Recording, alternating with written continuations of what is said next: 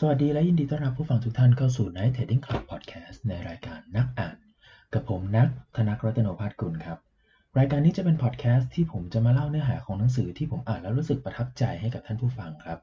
EP นี้ก็เป็น EP ที่ 2 แล้วนะครับที่เราจะอยู่กับหนังสือเรื่อง Barbarians in the Boardroom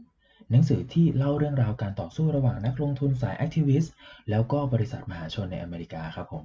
EP ที่แล้ว EP 1นะครับเป็นบทที่ 1 และ 2 ของหนังสือเล่มนี้ ก็จะเล่าเรื่องราวเกี่ยวกับที่มาที่ไปของพวก activist แล้วก็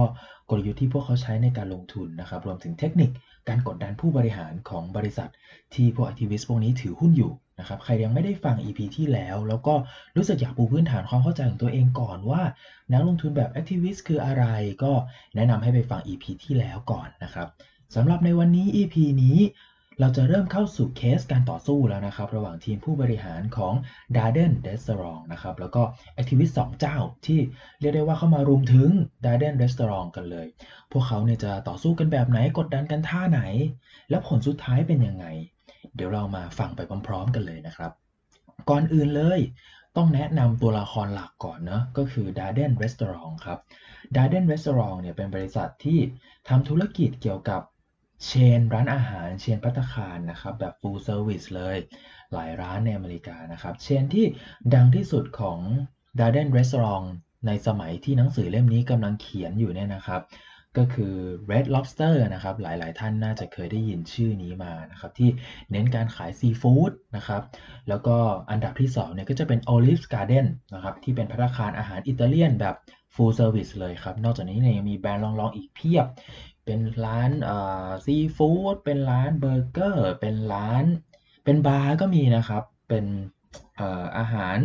สไตล์เมดิเตอร์เรเนียนเต็มไปหมดเลยครับ แบรนด์เขามีเป็นสิบเลยนะครับ ซึ่งแบรนด์เหล่านี้เนี่ยก็มีทั้งที่เป็นแบรนด์ที่ทาง Darden Restaurant เนี่ยสร้างขึ้นมาเอง รวมถึงมีแบรนด์ที่ take over มาเหมือนกันนะครับ แล้วแต่เลยว่าแต่ละแบรนด์ไหนจะมาเป็นแบบไหน แต่ว่ามีเอกลักษณ์หนึ่งที่ เป็นเป็นเป็นสิ่งที่ Darden Restaurant เนี่ยทำเสมอก็คือ ร้านต่างๆของเขาเนี่ยมักจะมีความเป็นร้านที่ stand alone ครับ มีความเป็นเจ้าของอสังหาที่ร้านนั้นเปิดร้านอยู่ มีตึกมีอะไรเป็นของตัวเองว่างั้นนะครับ ในช่วงที่หนังสือเล่มนี้เล่าเนี่ยครับ CEO ของ Darden ในตอนนั้นระหว่างเรื่องราวของเราเนี่ยครับเขาชื่อ Clarence Otis ครับ CEO คนนี้เนี่ย เขาเน้นนโยบายเรื่องการขยายสาขา แล้วก็ขยายแบรนด์จากการไล่เทคโอเวอร์ chain ร้านอื่นๆ เข้ามาเป็นส่วนหนึ่งของ Darden นะครับ ซึ่งก็ดูเหมือนว่าจะเพิ่มรายได้ให้กับ Darden ได้อยู่พอสมควรเลยทีเดียว เพราะว่าหลายๆ chain น้องใหม่ที่ take เข้ามาเนี่ยก็ทำให้รายได้ในงบของ Darden เนี่ยนะครับเพิ่มจาก 5 บิลเลียนกลายเป็น 7.5 billion USD เลยทีเดียวนะครับ ก็รู้สึกว่าเป็นการเพิ่มแบบก้าวกระโดดเลยเนาะ เกือบเกือบครึ่งนะฮะอย่างไรก็ตามครับรายได้ที่เพิ่มขึ้นมาเนี่ยมันก็ยังมีเบื้องหลังที่เป็นเรื่องที่น่าเป็นห่วงอยู่พอสมควรก็คือ 1. Red Lobster กับ Olive Garden 2 chain หลักของบริษัทเนี่ยครับมีความสามารถในการทำกำไรลดลงเรื่อยๆ ลูกค้าเข้าร้านเนี่ยจำนวนน้อยลง นะครับมี billing ต่อโต๊ะน้อยลง หมายถึงว่าคนที่เขาเข้ามาทานเนี่ยครับต่อโต๊ะจากเดิมเนี่ยที่เคยซื้อต่อโต๊ะประมาณ 1,000 สมมุติ ตอนนี้เหลือ 700 เหลือ 800 อะไรอย่างนี้นะครับ ซึ่งลดลงอย่างเดียวเนี่ยอาจจะไม่หนักใจเท่าไหร่ แต่เมื่อเทียบกับคู่แข่งใน sector เดียวกันแล้วอะครับเราลดลงเยอะกว่านะครับก็เป็นเรื่องที่ทำให้ผู้ถือหุ้นเนี่ยไม่ค่อยสบายใจเท่าไหร่ ช่วงนั้นเนี่ยเป็นปี 2013 นะครับ ช่วงเดือนอมีนาคมครับ ก็เป็นช่วงที่ annual report ออกมาแล้วก็ไม่ค่อยดีครับ เพราะว่า performance ของ 2 พัตคารหลักของร้าน Garden Restaurant เนี่ยเป็นตัวที่อุ้ยอ้ายเมื่อเทียบกับแบรนด์น้องๆใหม่ที่เทคมาหรือสร้างมาก็แล้ว แต่แบรนด์น้องใหม่ทำได้ดีทุกอันครับแต่ 2 ตัวนี้เป็นตัวหลักเป็นตัวใหญ่ไงก็จะฉุดนิดนึงนะครับ ดังนั้นเนี่ยในปี 2013เนี่ยครับก็เลยมี activist เจ้าหนึ่ง เห็นถึงโอกาสในการ สร้างผลกำไรรวมถึงเข้ามากดดันผู้บริหารของ Darden Restaurant ครับ ซึ่งในตอนนั้นเนี่ย activist ที่เข้ามาให้ความสนใจ Darden ที่กำลังกระท่อนกระแท่นตรงนั้นอยู่เนี่ยชื่อ Barrington Capital Partner ครับ เป็น hedge fund ขนาดเล็กนะครับ ไม่ใหญ่มากเท่าไหร่ แล้วก็หัวเรือใหญ่ของ Barrington ตอนนั้นเนี่ยก็คือ James m i t a r o t o n d a นะครับชื่อยาวเลยเกิน ผมขอเรียกเขาว่า JM นะครับ James m พูดสองรอบยังไม่แน่ใจเลยว่าพูดถูกหรือเปล่านะครับ คือในช่วงนั้นเนี่ยครับต้นปี 2013 เนี่ยทาง Barrington แล้วก็ James เนี่ยนะครับทาง JM เนี่ยเขาก็ทยอยเก็บหุ้นของ Darden Restaurant นะครับเก็บมาเรื่อยๆ จนมีสัดส่วนเป็นผู้ถือหุ้นประมาณสัก 1.4%ครับ ก็ไม่เยอะเท่าไหร่เนาะ เพราะว่าอย่างที่เราทราบกันนะ ว่า Barrington เนี่ยเขาเป็น hedge fund ขนาดเล็กนะครับ แต่ถึงแม้ว่าตัวเล็กแต่ใจใหญ่ครับ JM เนี่ยเขาก็ไม่ได้แค่ซื้ออย่างเดียวนะครับ เขาก็วางแผนในการพลิกฟื้น Darden ขึ้นมาโดย 3 strategy หลักของเขาครับ strategy หลักของเขาเนี่ยก็คือแบ่ง Darden เป็น 3 ส่วนเห็นไหมครับ นี่คือสิ่งที่หนึ่งในหนึ่งใน strategy ของ activist ที่ทำกันเยอะเลยก็คือ split เนาะส่วนแรกเนี่ยก็คือจะแบ่ง Darden เป็น ช่วงแบรนด์เก่าครับ เป็น entity ที่เอาแบรนด์เก่ามารวมตัวกัน นั่นก็คือเป็น Red Lobster กับ Olive Garden ครับ นี่คือส่วนธุรกิจแรกนะครับ แล้วก็ส่วนธุรกิจที่ 2 ก็คือแบรนด์ใหม่ต่างๆ ที่โตเร็วแบบพวก SDV พวกอ่า Scrap อะไรพวกนี้นะครับ เพราะว่าทาง JM เนี่ยมองว่าร้านที่เป็นร้านเก่าแล้วเนี่ย กับร้านที่เป็นร้านน้องใหม่เนี่ยควรจะมี philosophy ในการบริหารที่แตกต่างกันนะครับไม่ควรจะอยู่ใต้ผู้บริหารคนเดียวกันนะครับแล้วก็ส่วนที่ 3 ที่เป็นหัวใจหลักเลยของ JM เนี่ยนะครับเขามองว่า Darden เนี่ยเป็นบริษัทที่มีอสังหาภายในครอบครองอยู่เยอะมากนะครับ เพราะว่าอย่างที่เราเล่ากันไปแล้วเนาะว่าเขามี เวลาเขาเปิดร้านอะไรเนี่ยเขาก็พยายามที่จะเป็นเจ้าของอสังหาตรงนั้นด้วยนะครับ ดังนั้นเนี่ยพออสังหาเขาเยอะเยอะเยอะเยอะเข้าเนี่ยงบดุลก็จะมีส่วนที่เป็นอสังหาเยอะนะครับเขาก็เลยบอกว่าเฮ้ยอสังหาที่เยอะอยู่ตรงเนี้ยเราเอามาทำกองรีดดีกว่า เป็นส่วน trust อสังหาโดยเฉพาะเลย เพราะว่าพอเอามาทำเป็น 3 ส่วนแบบนี้แล้วเนี่ยทางตัว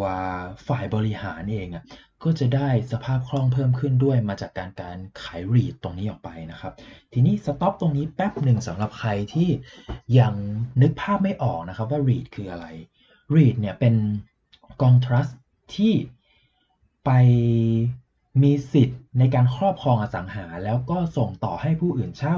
โดยที่เจ้าของ หรือผู้ถือหุ้นของกอง trust กอง REIT ตรงนั้นเนี่ยก็จะได้ผลตอบแทนจากค่าเช่าอสังหานั้นอีกที ดังนั้นแล้วเนี่ยแผนการของ JM ก็คือการเอาอสังหาของ Darden มัดรวมกันครับแล้วก็ปล่อยเช่าโดยที่ผู้เช่าก็ไม่ใช่ใครครับ ก็จะกลายเป็นตัว Darden เอง ถามว่าทำแบบนี้ไปทำไม จริง ๆ เหตุผลมีหลายอย่างมากนะครับ แต่ว่าเหตุผลข้อหนึ่งที่ REIT ใช้กันเยอะมากว่าแบบเฮ้ยทำไมเราต้องทำรีดเนี่ยก็เพราะว่าเวลาที่บริษัทนั้นๆเนี่ยทำรีดแล้วขายเนี่ยครับ มันจะทำให้บริษัทเนี่ยสามารถบันทึกกำไรพิเศษเข้ามาในงบดุลได้ทันทีเลย แล้วก็ทำให้จากการที่เราเฮ้ยเคยครอบครองอสังหาในงบดุลอยู่เราจะกลายเป็นครอบครองสิทธิ์ในกองทรัสต์แทน แล้วก็จะทำให้ได้เงินสดจำนวนมาก จากการขายรีดในครั้งแรกนั้นออกไปมาหมุนด้วยเรียกได้ว่าวินวินนะครับอีกทั้งนะครับในบางเคสเนี่ยสมมุติว่าทำไปทำมาแล้วมูลค่าของรีดมันเพิ่มขึ้นจากราคาตลาดหรืออะไรก็แล้วแต่เนี่ยก็จะมีกำไรสองเด้งเลยทีเดียว นะครับ ดังนั้นเนี่ย JM ก็เลยอยากจะทำ3เรื่องนี้นะครับ เรื่องแรกก็คือ แยกส่วนครับทำแบรนด์เก่า ส่วนที่ 2 ก็เป็นส่วนแบรนด์ใหม่ แล้วก็ส่วนที่ 3 ก็คือทำรีดของอสังหาดาเดนรีสอร์ทเองนะครับ ซึ่งหลังจากที่ทาง JM เนี่ยเขานำเสนอแผนตรงนี้แล้วเนี่ยเขาก็ไม่ได้นำเสนอเฉยๆ แล้วก็เงียบไปนะฮะเขาก็เข้าไป เข้าไปคุยกับทางผู้บริหารของ Darden Restaurant อยู่พักหนึ่งเลยนะครับ ก็ได้มานัดประชุมกันในช่วงเดือน 7 ปี 2013 ครับ JM ก็เดินทางมาที่ DRI DRI คือคือคือ symbol ของหุ้น Darden Restaurant นะครับ JM เนี่ยเดินมามาที่ Headquarter ของของของ DRI ที่เรียกได้ว่าโคตรหรูในฟลอริดานะครับ ในหนังสือเนี่ยเขียนไว้ว่า JM เนี่ยเขาคิดในใจนะครับว่า ถ้าสวรรค์เนี่ยมีจริง มันก็คงหน้าตาประมาณ headquarter แห่งนี้เนี่ยแหละ เพราะว่ามันหรูเหลือเกิน มันสวยเหลือเกิน มันอลังการเหลือเกินนะครับ แต่ในอีกใจหนึ่งเนี่ยนะครับ เขาก็คิดนะว่า เฮ้ย พวกผู้บริหาร พวกมึงเอาเงินมาถลุงเงินทำไมเยอะแยะวะ ลองใครใครอยากเห็นภาพนะครับ ลองไป Google Darden Restaurant Headquarter นะครับ จะเห็นว่ามันสวยมากจริง มีสระน้ำอยู่ด้านหน้า ใหญ่มาก ตึกสวยมาก แล้วก็ใหญ่มากด้วยนะครับ จุคนเป็นพันนะครับ ซึ่งพอ JM เข้ามาที่ Headquarter ตรงนี้แล้วเนี่ย ระหว่างที่คุยกับบอร์ดของ Darden เนี่ยนะครับ ทั้งบอร์ดก็ไม่ค่อยเห็นด้วยกับ JM เท่าไหร่ครับ บอกว่า เฮ้ย ส่วน REIT เนี่ย ไม่น่าจะสร้างผลประโยชน์ให้กับผู้ถือหุ้นได้ขนาดนั้นนะ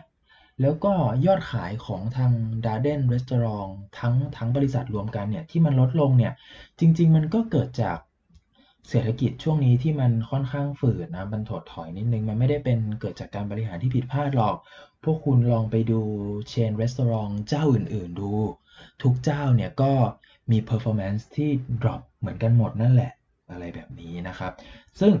หลังจากที่คุยกันเสร็จประชุมกันเสร็จ shake hand แยกย้ายไปแล้วเนี่ย JM ก็กลับนะครับ พอ JM กลับไปเนี่ยผู้บริหารเขาคุยกันต่อครับ เขาสรุปกันเองเป็นการภายในว่าเฮ้ย ไม่ต้องไปกลัว JM กับ Barrington หรอกมันเล็กจะตาย Barrington Partner นี่ตังก็น้อย power ก็น้อย ไม่น่าจะสามารถเป็นผู้นำใน activism รอบนี้ได้ ไม่น่าจะสามารถกดดันพวกเราได้ว่างั้นเถอะ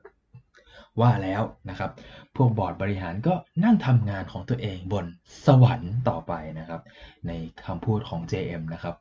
Headquarter ที่นี่สวยจริง ๆ ทีนี้ต่อมาในช่วงปี 2013 เนี่ยครับ ก็ JM คุยปุ๊บ Darden ก็เงียบเนาะไม่ได้มี feedback ไม่ได้มีอะไรเลย เพราะอย่างที่บอกไปว่าทาง Darden ไม่ได้รู้สึกว่าต้องกลัว JM เลยครับ JM เล็กเหลือเกินนะครับ JM ก็งอนสิครับ รู้สึกว่าเฮ้ยบอร์ดตัวเองมองบอร์ดบอร์ด Darden มองข้ามตัวเองไปนะครับ ก็เลยแบบเฮ้ยอยู่ไม่ได้แล้วอยู่นิ่งไม่ได้ละเปลี่ยนเกียร์ตัวเองให้เร็วขึ้นครับ b บริงตันก็เลยจัด press conference เลยครับเพื่อบอกแผนของตัวเองกับสาธารณชน แล้วก็ผู้ถือหุ้นของดาเดนรวมๆนะครับ พอ JM เปลี่ยนเกียร์แบบนี้เนี่ย บอร์ดของดาเดนก็ไม่ได้นิ่งเฉยนะครับ ก็คิดว่าแบบเฮ้ยเราต้องดูซัมติงแล้วแหละ ทางบอร์ดก็คุยกันเป็นการภายในครับ แล้วก็ได้แผนอันชาญฉลาดออกมานะครับ ว่าเฮ้ยเราขาย Red Lobster เอาเงินสดเลยเถอะไหนๆ Red Lobster ก็เก่าแก่อุ้ยอ้ายแล้วนะครับ เพียงแต่ว่า ไอเดียนี้ยังไม่ได้ประกาศเฉยๆว่า จะขายให้ใครหรือขายเมื่อไหร่นะครับ พร้อมกันนั้นเนี่ยในช่วงกำลังขุกขิกขุกขักกันอยู่ตรงนั้นเนี่ยนะครับ ก็ตรงกันกับการออก annual report ของบริษัทพอดีนะครับ ซึ่ง performance ก็ห่วยเหมือนเดิมนะครับ วันที่ออกรายงานประจำปีเนี่ยหุ้นของ DRI ก็ลงไปเลย 5%ในวันเดียวนะครับ ทั้งจาก performance ที่กากเหลือเกิน แล้วก็ข่าวการขาย Red Lobster ที่เป็นเหมือน flagship ของบริษัทนี้เรียกได้ว่า ตลาดไม่ค่อยชอบข่าวนี้เท่าไหร่ ตลาดรู้สึกว่า เฮ้ย Red Lobster เลยนะ คุณจะขายมันเหรอ ในช่วงปี 2013 ที่ผ่านมาเนี่ย ผู้ถือหุ้นใหญ่บางคนของ Darden ก็เหลืออดนะครับ กับผลประกอบการที่ห่วยแตกเหลือเกิน ก็เลยพยายามไปล็อบบี้แอคทิวิสต์เข้ามาเพิ่มอีกนะครับ เพราะรู้สึกว่าแบบเฮ้ยตัว Barrington นี่ power น่าจะไม่พอว่ะ อะไรแบบนี้นะครับ ก็เลยได้โอกาสเปิดตัวตัวละครตัวที่ 3 ครับ ก็คือ Starboard นะครับ Starboard เนี่ยเป็นหนึ่งใน Activist Fund ที่มีชื่อมานานนะครับ เพราะว่าเขาเนี่ย lead activism มาหลายรอบแล้ว แล้วก็ประสบการณ์สูงว่างั้นนะครับ ซึ่ง Starboard เนี่ยเรียกได้ว่าจริงๆอะไม่ต้องมาเชิญผมหรอก ผมอะแอบเก็บหุ้นดาเดนมาก่อนหน้านี้แล้วด้วยซ้ำนะครับ Starboard เนี่ยคือ แอบเก็บมาตลอดทาง แต่เก็บได้ไม่ไม่ถึงเป้าที่ตัวเองตั้งไว้ครับ เพราะว่าตั้งแต่ช่วงต้นปี 2013 เนี่ย ที่ Darden มีข่าวกับ Barrington กับ JM เนี่ยนะครับ มันหุ้นมันก็มีขึ้นมีลงมันค่อนข้างเหวี่ยงขึ้นนะครับ เพราะว่าทางทางตลาดเนี่ยเขาค่อนข้างมี feedback ที่เป็นบวกกับการที่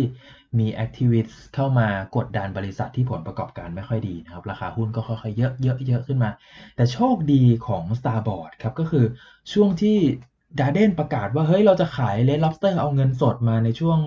ปลายปี 2013 ต้นปี 2014 เนี่ยนะครับ ราคามันลงเยอะครับ ราคาดาเดนมันลงเยอะอย่างที่ว่าวันนั้นลงวันเดียว 5 เปอร์เนาะสตาร์บอร์ดก็เลยได้โอกาสซื้อหุ้นไว้หนัก ๆ ไปครับ จนกลายเป็นว่าอยู่ดีๆ ถือหุ้นเกิน 5%ถือหุ้น 5.6%ไปซะอย่างนั้นครับ แล้วก็อย่างที่เราเล่ากันไปใน EP ที่แล้วเนาะว่า ถ้าเกิดถือหุ้นเยอะเกิน 5%เมื่อไหร่เนี่ย ตามกฎหมายของสหรัฐอเมริกาเนี่ยจะต้อง ผู้ถือหุ้นรายใหญ่รายนั้นเนี่ยนะครับ จะต้องกรอกฟอร์ม 13D แล้วก็เผยแพร่ต่อสาธารณชนนะครับ ว่าคุณถือหุ้นเยอะขนาดนั้นเนี่ยคุณมีเหตุผลอะไรเบื้องหลังหรือเปล่านะครับ ทาง Starboard ก็เลยใช้ 13D เป็นหนึ่งในเอกสารประกาศศึกไปโดยปริยายนะครับ พอ 13D ของ Starboardออกมาเนี่ยหุ้นก็ขึ้นรับข่าวไปอีกครับ เพราะว่าตอนนี้เนี่ยกลายเป็นว่ามีทั้ง Starboard แล้วก็ Barrington เป็น activist สองเจ้าที่กำลังกดดันผู้บริหารของ Darden Restaurant อยู่นะครับสองเจ้านี้เนี่ยถือหุ้นรวมกันเกือบ 8%เลยนะครับ ซึ่ง Starboard เนี่ยก็มีแนวคิดคล้าย ๆ กับ JM นะ ก็คืออยากให้ spin off แต่ละแบรนด์ออกมาแยกกัน แล้วก็อยากให้ทำ REIT เหมือนกันนะครับคราวนี้เนี่ยบอร์ดบริหารเริ่มนั่งไม่ติดแล้วครับ เก้าอี้ร้อนนะครับ เพราะว่า Starboard เนี่ยมีเครดิต ในการกดดันบริษัทใหญ่ ๆ มาหลายที่แล้วนะครับ เคสที่เป็นเคสแบบเคสแห่งความภาคภูมิใจของ Starboard เลยก็คือมีการกดดัน AOL นะครับหนึ่งในบริษัทอินเทอร์เน็ตยักษ์ใหญ่ของอเมริกา รวมถึง Office Depot คือชนะมาหมดแล้วครับ ว่างั้นแถมเขาถือหุ้นเยอะมากในเคส Darden ครั้งนี้นะครับ ข้ามมาต้นปี 2014 ครับ January 2014 ตอนนี้เนี่ยก็เป็นจุดที่ทั้งสองฝั่งเนี่ยเรียกได้ว่าเริ่มเข้าสู่สมรภูมินี้อย่าง เต็มตัวแล้วนะครับ ช่วงนี้เนี่ย CEO ของ Starboard ชื่อเจฟสมิธนะครับเขาได้นัดบอร์ดดาเดนประชุมครับ คือการนัดครั้งนี้เขานัดในฐานะผู้ถือหุ้นใหญ่นะครับ เพราะว่าเขาถือ 5-6%นะครับ คือเขาต้องการคำอธิบายจากบอร์ดครับว่า เฮ้ย พวกคุณคิดกันยังไงเนี่ยจะขาย Red Lobster กัน Jeff เนี่ยเขาไม่ค่อยอยากให้ขาย Red Lobster นะครับ เพราะว่าเขารู้สึกว่าถ้าเกิด Starboard ขาย Red Lobster ไปเนี่ย การขายธุรกิจเนี่ยมันคือการขายทั้งแบรนด์ ขายทั้งฐานลูกค้า ขายทั้งสูตรอาหารขายและที่สำคัญที่สุดที่ Jeff ไม่ชอบก็คือ เป็นการขายอสังหาที่แบรนด์นั้นๆ ครอบครองอยู่ด้วย เพราะว่าอย่างที่เราทราบกันมานะครับว่า Red Lobster เนี่ยเป็นธุรกิจที่ใหญ่ที่สุดของ Darden ในตอนนั้นนะครับ การขาย Red Lobster ทิ้งไปทั้งกองเนี่ยมันจะทำให้ทาง Starboard เนี่ยเขาทำรีดได้กองเล็กลงเยอะเลยครับ เพราะว่าสินทรัพย์ที่ เป็นอสังหาของ Red Lobster เนี่ยมันกองใหญ่นะครับ พอ Red Lobster หายไปทั้งชิ้นเนี่ยรีดมันกองเล็กลงเยอะเลยครับ อีกทั้งเจฟเนี่ยก็ยังคิดว่าการบริหารที่อุ้ยอ้ายของไดเดนใน headquarter อันยิ่งใหญ่ของเขาเนี่ยนะครับ มันซับซ้อนเกินความจำเป็นครับ จริงๆแล้วเนี่ยต้นทุนก้อนที่ใหญ่ที่สุดของ Darden Restaurants เนี่ยก็คือตัวทีมผู้บริหารของคุณเองนั่นแหละ ที่เยอะเหลือเกิน เชื่องช้าเหลือเกิน แถมกินเงินเดือนเปลืองอย่างต่างหากนะครับ ทางบอร์ดเองเนี่ยก็โต้แย้งนะครับระหว่างที่การระหว่างระหว่างที่เขากำลังคุยกับ Jeff ว่า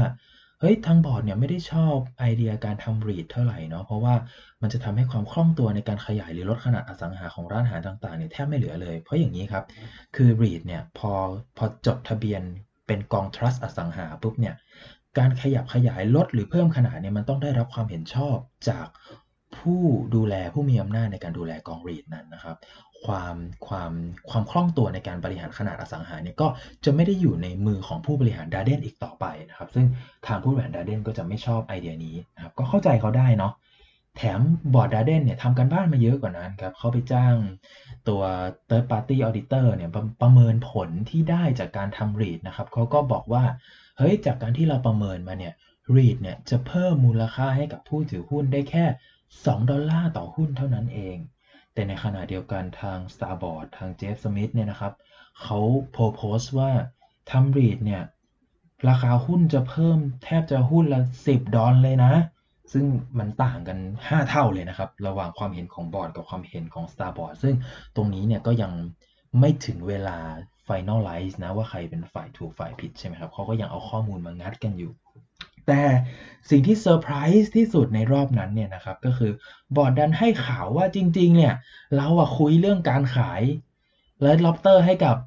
private equity fund มาระยะหนึ่งแล้วด้วยซ้ำนะครับ ซึ่งซึ่งขอยังไม่บอกชื่อนะ ว่าว่าว่าเป็นว่าเป็นเอ่อ private equity fund เจ้าไหนนะครับ เดี๋ยวจะมีผลกับการทำข้อตกลงอะไรอย่างนี้ แต่ทางผู้บริหารของ Darden เนี่ยบอกว่าดีลเนี้ยน่าจะเสร็จในช่วงเดือน 5 ปี 2014 นี่แหละ นั่นหมายถึงว่าในอีกไตรมาสเดียว จบเลยนะครับ สมิธหัวร้อนโวยเลยครับบอกว่าเฮ้ยนั่นมันก่อนประชุมสามัญประจำปีนี่นา ไม่ได้ไม่ได้อย่างนี้ตีหัวเข้าบ้านไม่ยอม การที่คุณจะไปทำดีลใหญ่ขนาดนี้ โดยไม่ขอความเห็นจากผู้ถือหุ้นเลยอะไม่ได้ห้ามทำเด็ดขาดไม่ยอมนะครับ สมิธก็เลยบอกว่า ขอให้จัด special meeting ของผู้ถือหุ้นเรื่องการขาย Red Lobster โดยเฉพาะครับ ขอให้ผู้ถือหุ้นเนี่ยโหวตว่า อยากจะขาย Red Lobster เอาเงินสดกินไปเลยหรือเปล่า ซึ่งสมิธก็ขู่นะครับว่า ถ้าบอร์ดไม่ทำตามแบบนี้แล้วยังจะดื้อตีหัวเข้าบ้านขาย Red Lobster อีกอะสมิธจะเสนอคณะกรรมการชุดใหม่ให้ผู้ถือหุ้นโหวตในปีต่อไปแทนชุดเก่าบางคนหรือทั้งหมดเลยนะครับ ผ่าน proxy fight เพราะถือว่าเป็นการตัดสินใจเรื่องใหญ่โดยไม่ถามความเห็นเจ้าของบริษัทนะครับ ไม่ถามความเห็นผู้ถือหุ้น และสมิธก็ขู่ว่า การทำแบบนี้มันเป็นการทำงานโดยไม่แคร์ถึงผลประโยชน์สูงสุดของผู้ถือหุ้นนะครับ หลังจากการประทะกันไปในรอบนี้เนี่ยทั้งสองฝ่ายเนี่ยก็จ้างทั้งที่ปรึกษาทางกฎหมาย ทางธุรกิจ ทางการเงิน ทาง PR เยอะไปหมดครับ เพื่อได้ทำให้ตัวเองมีโอกาสชนะในดีลหมายถึงในดีลเล่น lobster นะครับว่าขายหรือไม่ขาย แล้วก็ใน proxy war ที่ ทรงมันน่าจะเกิดแน่ๆเสียเหลือเกินในช่วง annual meeting นะครับ ที่น่าสนใจครับคือหนึ่งในทีม supporter ที่ Starboard จ้างมาเนี่ยครับชื่อ Okapi Partners ครับมาเป็นที่ปรึกษาในงานนี้นะครับ ซึ่ง 2 firm นี้จริงๆ หมายถึง 2 firm นี้หมายถึง Okapi Partner กับตัว Starboard เนี่ยนะครับเขาเขาเป็น partner กันมาหลาย job แล้วครับ ทั้ง Office Depot ทั้ง AOL ที่ยกตัวอย่างไปนะครับ แต่ที่แสบสุดๆเนี่ยครับคือก่อนที่ Starboard จะจ้าง Okapi มาช่วยตัวเองในเคสขาย Red Lobster เนี่ยนะครับ Okapi เนี่ยเคยมา pitch งานตัวเองกับ Darden ครับมาเสนอว่า เฮ้ยให้เรามาเป็น partner คุณตอนต่อสู้กับ Barington เถอะ JM นะครับ ถ้าใครยังจำนึกออกอยู่นะครับ ตอนที่ JM จะเข้ามาป่วนในรอบแรกครับ แต่ว่า Darden ปฏิเสธไม่ซื้องาน Okapi ครับเพราะคิดว่าเฮ้ยBarington เนี่ยมันไม่ได้น่ากลัวอะไรเท่าไหร่เลย Okapi ก็ชวดงานในก้อนนั้นไปนะครับ คราวนี้กลับมา Okapi อยู่อีกฝ่ายหนึ่งครับ อยู่ฝ่ายตรงข้าม Darden Restaurant แทน ไปช่วย Starboard มายำ Darden ครับ รอบนี้นี่แกไม่จ้างฉันดีนะ ฉันจะกลับมาฉะแกอะไรประมาณนี้เลยนะครับ เรื่องราวก็ดำเนินต่อมาอีก 2 เดือนครับ คือช่วงเดือนอกุมภาแล้วก็มีนา 2014 นะครับ Starboard Attack ครับ รอบนี้ Starboard บอกอยู่เฉยไม่ได้แล้ว ต้องเปิดเกมรุกนะครับ สตาร์บอร์ดเริ่มรุกหนักในวันที่ 24 กุมภาพันธ์ 2014 นะครับ เปิดขอให้บริษัทเนี่ย หมายถึงบริษัทดาเดนนะครับ ขอให้ดาเดนเนี่ยจัด consent solicitation นะครับ ที่จะทำให้ผู้ถือหุ้นเนี่ยมีสิทธิ์ออกความเห็นในงานประชุมครั้งนี้ โดยที่ ความเห็นของผู้ถือหุ้นเนี่ยบริษัทไม่จำเป็นต้องทำตามนะครับ นี่คือนี่คือความหมายของ consent solicitation นะครับออย่างน้อยเนี่ยให้ผู้ถือหุ้นแสดงเจตจำนงให้บริษัทรับทราบว่ามีคนมากหรือน้อยขนาดไหนที่เห็นมีความเห็นไปในทิศทางแบบไหนกันบ้างสำหรับการขาย Red Lobster เอาเงินสดนี่นะครับ ซึ่งตามกฎหมายรัฐฟลอริดาซึ่งเป็นรัฐที่ทาง DRI จดทะเบียนอยู่เนี่ย ถ้าผู้ถือหุ้นเกินกว่า 50%แสดงความจำนงขอให้จัด consent solicitation เนี่ยนะครับ บริษัทจำเป็นต้องจัดให้มี special meeting ครั้งนี้เกิดขึ้นครับ ซึ่งบอร์ดก็ไม่กลัวเลยครับ วันที่ 3 เดือน 3 2014 คณะกรรมการก็มีสารถึงผู้ถือหุ้นบอกว่า เอ้ย ได้เดี๋ยวจัดให้ใครอยากได้ consent solicitation แต่การขาย red lobster ก็ยังคงดำเนินการ on track อยู่เหมือนเดิมนะครับ เรียกได้ว่าก็ไม่ถอยเลยแหละนะครับ week ต่อมาเนี่ย ทาง Darden ถึงกับไปยื่นหนังสือกับกรต่อเรื่องความคืบหน้าของการขาย Red Lobster เสียด้วยซ้ำนะครับ ระหว่างนี้ 2 ฝ่ายก็ซัดกันเต็มที่ครับ Starboard ก็ออก white paper ให้สาธารณชนเลยว่าแบบ เฮ้ยทำไม Darden ถึงไม่ควรทำ Darden จะพัฒนาไปทางไหนยังไงนะครับ แล้วก็จ้างที่ปรึกษาเพิ่มเติม รวมถึงที่แสบคือออก slate of board candidate ชุดหน้ามาเลยด้วยซ้ำครับ หมายความว่า ร่างรายชื่อคณะกรรมการบริษัทชุดหน้าในสมัยหน้าออกมาแล้วเลยด้วยซ้ำว่าเราจะเอาใครมานั่งตำแหน่งไหนครับ คือแสดงออกเต็มที่ว่าถ้าเราชนะเนี่ยบอร์ดเด้งทั้งชุดแน่นอนนะครับ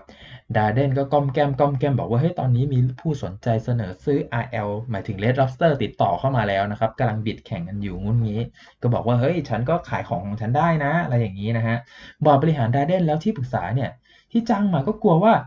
การจัด Special Meeting ที่กำลังจะเกิดขึ้นเนี่ยจะทำให้ผู้ซื้อกลัวครับ ไม่กล้าซื้อ Red Lobster เท่านั้น หรือกลัวว่า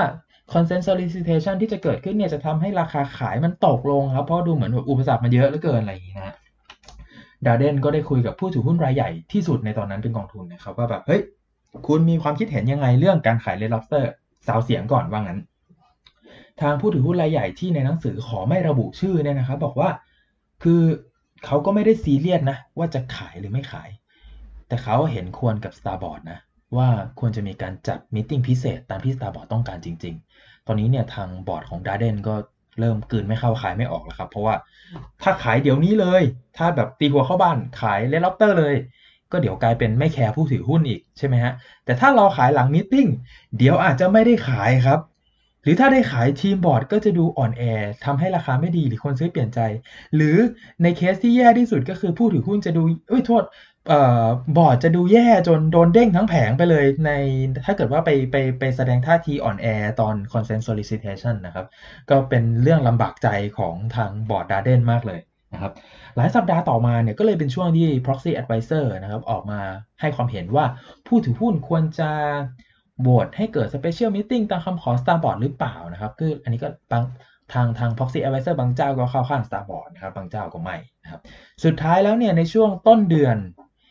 เดือน 5 นะครับ ก็ได้เสียงในการจัด solicitation มาที่ 57%ดังนั้นแล้วเนี่ย ทางดาเดนก็จำเป็นต้องจัด special meeting ขึ้นมาจนได้นะครับ เรื่องก็ดำเนินมาจนถึงเดือน 5 ของปี 2014 นะครับ ก่อนที่ จะเริ่มเข้าเนื้อหาของวัน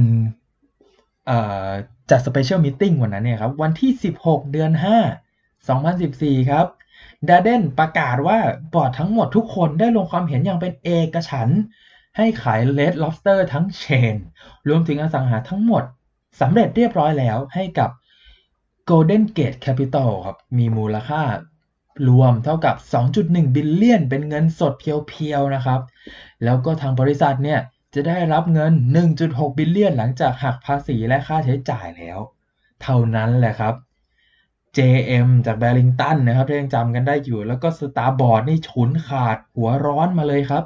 ร่อนจดหมายเปิดผนึกประณามการกระทำของบอร์ดทันที JM บอกว่าการขายในราคาเซลล์ไฟไหม้แบบนี้เนี่ยใช้อะไรคิดนะครับ เอกสารจากทาง Starboard ระบุว่าบอร์ดชุดนี้มันใช้คำว่ากล้าดียังไงครับ Audacity ที่จะมาทำแบบนี้ทั้งๆที่ผู้ถือหุ้นก็แสดงเจตจำนงอยากออกความเห็นใน special meeting ที่กำลังจะเกิดขึ้น นี่ยังไม่ทันจัด meeting เลยเองเอาไปขายซะอย่างนั้นนะครับ และที่น่าแหกที่แสบที่สุดเลยก็คือ หลังจากที่ Golden Gate เนี่ยซื้อเชน Red Lobster ไปเนี่ยครับ Golden Gate เอาอสังหาของ Red Lobster ไปทำกองรีดและขายต่อ ทั้งทั้งรีดแล้วก็ทั้งธุรกิจของดาร์เดนเองเลยคือพูดง่ายๆ Golden Gate นี่ซื้อมาแล้วก็ชำแหละขาย มาเป็นพ่อค้าคนกลางครับว่างั้นทำสิ่งที่ทางสตาร์บอร์ดต้องการจะทำด้วยตัวเองอยู่แล้วเลยด้วยต้นทุนที่ไม่จำเป็นต้องแบ่งเค้กก้อนนี้ให้กับทางโกลเด้นเกตนะครับแสบจริงๆ Jeff เลยแบบ โอ้โห ให้สัมภาษณ์บอกว่าแบบ หัวร้อนครับหัวร้อนการขายต่อเป็นเงินสดแบบนี้เนี่ยมันทำให้บริษัทดาเด้มันโดนภาษีเต็มๆครับ เอาไปทำ REIT เนี่ยภาษีน้อยกว่าเยอะ ซึ่งนี่คือสิ่งที่ Golden Gate ทำนะครับ แถมการขายทั้งอสังหาและธุรกิจแบบนี้เนี่ยได้เงินมาแค่ 1.6 billion เข้ากระเป๋า Darden Restaurant นะครับซึ่งถ้าจะเอาเฉพาะอสังหาอย่างเดียวไปทำ REIT เนี่ย Darden ก็ได้เงิน 1.5 billion แล้วครับ นั่นคือ มันต้องใช้อะไรคิดนะครับ บอร์ดตีหัวเข้าบ้านขาย Red Lobster operating business ที่กำลังทำเงินทำรายได้ก่อนภาษีปีละ 200 ล้านดอลลาร์ ไปในราคาประมาณ 100 ล้านดอลลาร์เท่านั้นเอง เรียกได้ว่าควักเนื้อตัวเองไปเลี้ยงอะไรก็ไม่รู้ นี่คือแบบเป็นสิ่งที่ทาง activist ยอมรับไม่ได้ กับการตีหัวเข้าบ้าน แถมเป็นการตีหัวเข้าบ้านที่ตัวเองเจ็บด้วยนะครับ ดังนั้นเนี่ยในกลางปี 2014 ก็ไม่ต้องประนีประนอมอะไรกันแล้วนะครับ Starboard โจมตีการทำงานของ Darden อย่างต่อเนื่องผ่านทั้งการให้สัมภาษณ์และจดหมายเปิดผนึก นี่มันบ้าไปแล้วนะครับ ไม่มีบอร์ดสักคนที่ออกเสียงคัดค้านการขาย Red Lobster แบบไม่ได้อะไรกลับมาเลย พวกคุณต้องเป็นตัวแทนปกป้องประโยชน์ของผู้ถือหุ้นสิ นี่คือหนึ่งในเอกสารจากทาง Starboard นะครับ เพราะอย่างที่เราจำกันได้ว่า บอร์ดบริหารของ Darden เนี่ยประกาศขายตัว Red Lobster ยินยอมขาย Red Lobster อย่างเป็นเอกฉันท์เลยนะครับ ในราคานี้นี่มันอะไรนะครับ ระหว่างนี้ Darden ก็ซาวเสียงผู้ถือหุ้นใหญ่ครับ ซึ่งบางเจ้าเนี่ยถึงแม้ว่าจะไม่ได้ติดใจการขาย Red Lobster เนี่ยแต่ก็แสดงออกให้เห็นอย่างชัดเจนนะครับ ว่าการตีหัวเข้าบ้านของบอร์ดในครั้งนี้เนี่ยบอร์ดเนี่ยได้ล้ำเส้นมากเกินไปแล้ว สุดท้ายก็อยู่ไม่ได้ครับ 28 เดือน 7 2014 นะครับ Clarence Otis CEO ของ Darden ก็ประกาศลาออกนะครับ ให้สัมภาษณ์สั้นๆ ก่อนลาออกว่าทั้งทั้งที่ผมพยายามให้เกิด strategic move ที่จะก่อให้เกิดประโยชน์ระยะยาวต่อ DRI จนสำเร็จ แต่ผมกลับโดนกล่าวหาจาก activist ว่าเป็นคนสร้างความเสียหาย ดังนั้นแล้วเพื่อไม่ให้เป็นที่ครหา ผมจะลงจากตำแหน่งและไม่ขอเป็นแคนดิเดตต่อไป อ้าวbye จ้าซะอย่างนั้นครับ ถึงตอนนี้เนี่ย Starboard ก็ พอช่วงที่ข่าวเสียๆหายๆออกมาหุ้นของ Darden ก็ลงเนาะ Starboard ก็ซื้อหุ้น Darden จนกลายเป็นถือสิทธิ์ความเป็นเจ้าของอยู่ 9%เลยนะครับ ช่วงสิงหาคมปี 2014 นะครับ ช่วงนี้ก็เป็นช่วงที่ทั้ง Starboard แล้วก็ partner ของเขาเนี่ยพยายาม ร่างรายชื่อคณะกรรมการบอร์ดของ DRI ชุดต่อไปนะครับ partner บางคนก็อยากให้บอร์ดเก่าทำงานต่อนะครับ ในว่าแบบเพื่อให้การบริหารงานเป็นไปด้วยความต่อเนื่องนะครับ มีการต่อรองกันหลายรอบเลยระหว่าง บอร์ดเก่าและ Starboard จะแบบมีบอร์ดทั้งหมด 12 คนใช่ไหมจะแบบ66ไหมหรือว่า57ไหมหรือ84ไหมแบบ ขอให้ชุดเก่าได้นั่งบ้างว่างั้นเถอะนะครับ แต่ไปมาเนี่ยครับเจฟคิดว่าแบบล้างบางไปเลยดีกว่าครับ ขอ 12 0 แบบไม่ยอมนะครับ ยังไงก็ไม่ยอม ซึ่งตลอดเวลาที่ซัดกันมานัวๆ ในช่วงปี 2014 นะครับ Okapi Partners ก็ทำงานดีเหลือเกินในการให้ข้อเท็จจริง และข้อเสนอแนะถึงข้อบกพร่องในการขาย Red Lobster รวมถึงความไร้ความสามารถของบอร์ดเก่า นะครับ พอผ่านมาถึงปลายปี 2014 ครับ ช่วงตุลาคมนะครับ ก็ใกล้ถึง annual meeting นะครับ ก็ใกล้เวลาชี้ชะตากรรมของบอร์ด Darden นะครับ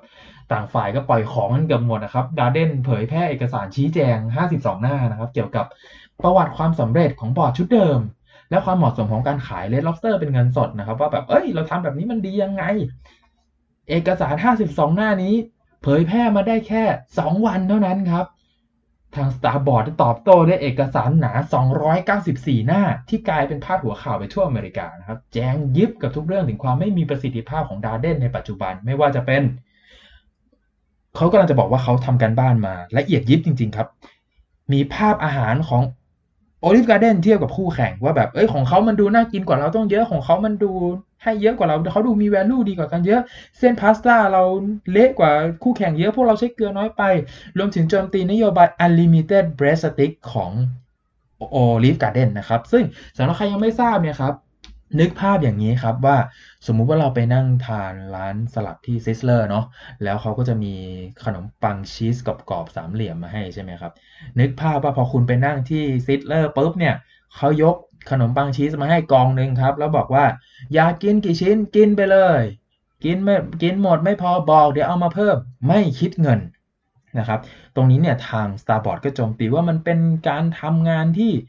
เป็นต้นทุนส่วนเพิ่มไม่จำเป็นต้อง unlimited อย่างงู้นอย่างนี้นะครับ ทางทางเพราะว่าปกติแล้วเนี่ยที่ Olive Garden เนี่ยเขาจะมีเขาจะมีแบบเป็นขนมปังแท่งกรอบๆให้ลูกค้า ซึ่งอันเนี้ยลูกค้าอร่อยลูกค้าชอบมากครับ แล้วเป็นเหมือนเอกลักษณ์ของ Olive Garden ไปแล้วว่า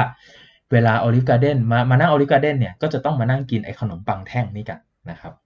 ประกอบกับการซื้อเมนูอื่นด้วยนะ ไม่ใช่มานั่งกินขนมปังแท่งอย่างเดียวครับ ซึ่งเอกสารชุดนี้ครับ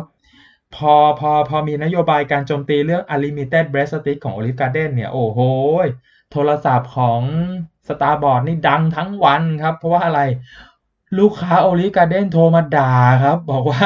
ถ้าเกิดว่าคุณจะยกเลิกนโยบาย breast stick นี่ฉันจะเลิกเป็นลูกค้า Olive Garden ตั้งแต่วันนี้เป็นต้นไป เลขานี่รับหูโทรศัพท์เป็นระวิงครับ นี่คือในหนังสือเล่าไว้นะครับ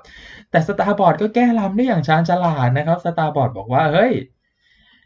ความโกรธของมหาชนตรงนี้เนี่ยเป็นโอกาสของเรานะครับ ตรงนี้ทำให้เราซาบซึ้งแล้วก็ทำให้เรารู้ว่าลูกค้าอันพักดีของ Olive Garden เนี่ยยังเหลืออยู่เยอะมาก และเรายังมีโอกาสเหลือเกินที่เราจะพัฒนาตัวเอง ให้ Olive Garden เนี่ยกลับไปอยู่ในใจลูกค้าที่รักของเราเหล่านี้แน่พลิกวิกฤตเป็นโอกาสซะงั้นนะครับ ก็บอกว่าทางทางทาง Starboard ก็บอกว่าเฮ้ย เดี๋ยว อย่างนี้อย่างนี้เราแค่จะไม่ได้แบบเอามากองไว้เป็นกอง เราจะค่อยเสิร์ฟเสิร์ฟทีละหน่อย แต่บอกเธอ unlimited เหมือนเดิมอะไรเงี้ยครับก็กอมแก้มแก้ตัวกันไป แต่ในช่วงสัปดาห์แรกของเดือนตุลาคมเนี่ยครับเป็นช่วง Starboard เนี่ยพยายามเดินทางไปหาพวก proxy advisor ทั้งหลายเพื่อนำเสนอข้อมูลเพื่อให้พวกนี้เนี่ยไปบอกลูกค้าของตัวเองกันต่อนะครับ แล้วด้วยความต้องการของ Starboard ที่อยากจะล้างบอร์ดยกแผง 12.0ไปเลยเนี่ย ก็จำเป็นที่จะต้องแสดงออกอย่างชัดเจนเลยว่าทำไมต้องยกแผง ทำไมไม่เอาแค่บางคน ดังนั้นแล้วเนี่ย 294 หน้าที่ปล่อยออกมาเนี่ยครับ จึงตั้งใจเอามาประกอบกันการ convince พวก proxy advisor ทั่วประเทศด้วยนะครับ สุดท้ายแล้ววันชี้ชะตาก็มาถึงครับ วันที่ 10 ตุลาคมปี 2014 นะครับ ใน annual meeting บอร์ดเก่าไม่รอดเลยสักคนนะครับสตาร์บอร์ดทำสำเร็จในการล้างบาง 12 0และเอาบอร์ดใหม่ลงแทน นี่เป็นครั้งแรกในประวัติศาสตร์ S&P 500 นะครับ ที่ Activist ล้างบางบอร์ดของบริษัทที่ใหญ่ขนาดนี้ได้สำเร็จนะครับ Advisor ISS เนี่ยนะครับเป็นหนึ่งใน Proxy Advisor ของอเมริกาเขาบอกว่าจริง ๆ แล้วเนี่ยความเห็นเราอะอาจจะไม่ได้สำคัญเท่าไหร่หรอกครับ เพราะการที่บอร์ดเก่าเอา Red Lobster ไปขายต่อโดยไม่รอ Special Meeting เนี่ยก็ทำให้ผู้ถือหุ้นหลายฝ่ายไม่พอใจมากอยู่แล้วนะครับ สุดท้ายแล้วเนี่ยหลังจากที่ฝุ่นควันของสงครามสงบลงเนี่ยครับบอร์ดใหม่ของ Darden Restaurant ก็ เริ่มงานโดยเร็วนะครับ Jeff กลายเป็น chairman ของ Darden นะครับ ช่วงแรกๆเนี่ยบริษัท Moody ก็ downgrade พันธบัตรของ Darden ลงมานิดหน่อยนะครับ เพราะเห็นว่าบอร์ดใหม่เนี่ยไม่น่าจะมีประสบการณ์ในการบริหารเยอะเท่าบอร์ดเก่า แถมทั้งแผงเนี่ยยังมาจากผู้ถือหุ้นของคนคนเดียวด้วยนั่นคือ Starboard พูดง่ายๆคือ ทั้ง 12 คนนั่นน่ะเจฟยัดเข้ามาหมดเลย 12 คนนะครับ ช่วงแรกเนี่ยผู้บริหารชุดใหม่ก็ทำการลดต้นทุนหลาย ๆ อย่างครับ รวมถึงการเอาอสังหาที่ยังเหลืออยู่มามัดรวมกันเป็นบีด แล้วก็ให้ DRI ก็คือให้ Darden กลายเป็นผู้เช่าระยะยาวแทนเหมือนเดิม นี่คือนี่คือสิ่งที่ตั้งใจจะทำกันตั้งแต่ต้นนะตั้งแต่ตั้งแต่ JM อยากทำมาเลยนะครับ เรื่องตลกก็คือมูลค่าของ Headquarter สวรรค์ของ Darden เนี่ยนะครับตอนเอามาทำรีดเนี่ยมูลค่าเหลือแค่ครึ่งเดียวของการลงทุนไปทั้งที่ใช้มาแค่สามสี่ปีครับพูดง่ายๆคือสมมติว่าเราลงทุนสร้างเฮดคอร์เตอร์นี้ไป 300 ล้านนะครับพอมาทำรีดปุ๊บประเมินมูลค่าใหม่เหลือ 150 ล้านเฉยเลยครับ คือแบบถลุงเงินยับจริง ๆ นะครับ ซึ่งนับตั้งแต่ปลายปี 2014 นั้นมาจนถึงปัจจุบันเนี่ยแล้วก็สังเกตเห็นได้จากราคาหุ้นนะครับว่าทาง แผนงานแล้วก็ทีมผู้บริหารในยุคหลังๆมาเนี่ยเขาทำให้ Darden Restaurant เนี่ยมีผลประกอบการที่ดีขึ้น แล้วก็ราคาหุ้นก็ค่อยๆไต่ขึ้นมาเรื่อยๆ จนถึงปัจจุบันนะครับ ใครอยากจะดูราคาหุ้นตัวนี้เนี่ยก็สามารถไปดูได้ใน Trading View นะครับซิมโบลของเขาก็คือ DRI ครับผมโอเค วันนี้เราก็เล่าเคสแรกของเราจบแล้วนะครับสำหรับรายการนักอ่าน บทแรกของ Darden Restaurant นะครับ หลายท่านก็น่าจะยังไม่เคยได้ยินเรื่องราวเหล่านี้นะครับ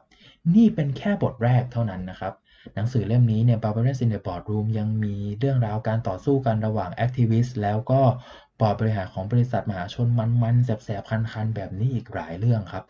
เดี๋ยวไว้โอกาสถัดๆไปเนี่ย ผมจะมาเล่าให้ฟังต่อนะครับ เจอกันคราวหน้าทุกๆวันพุธนะครับ กับรายการนักอ่าน โดยผมนักธนกรัตโนพัฒกุลครับ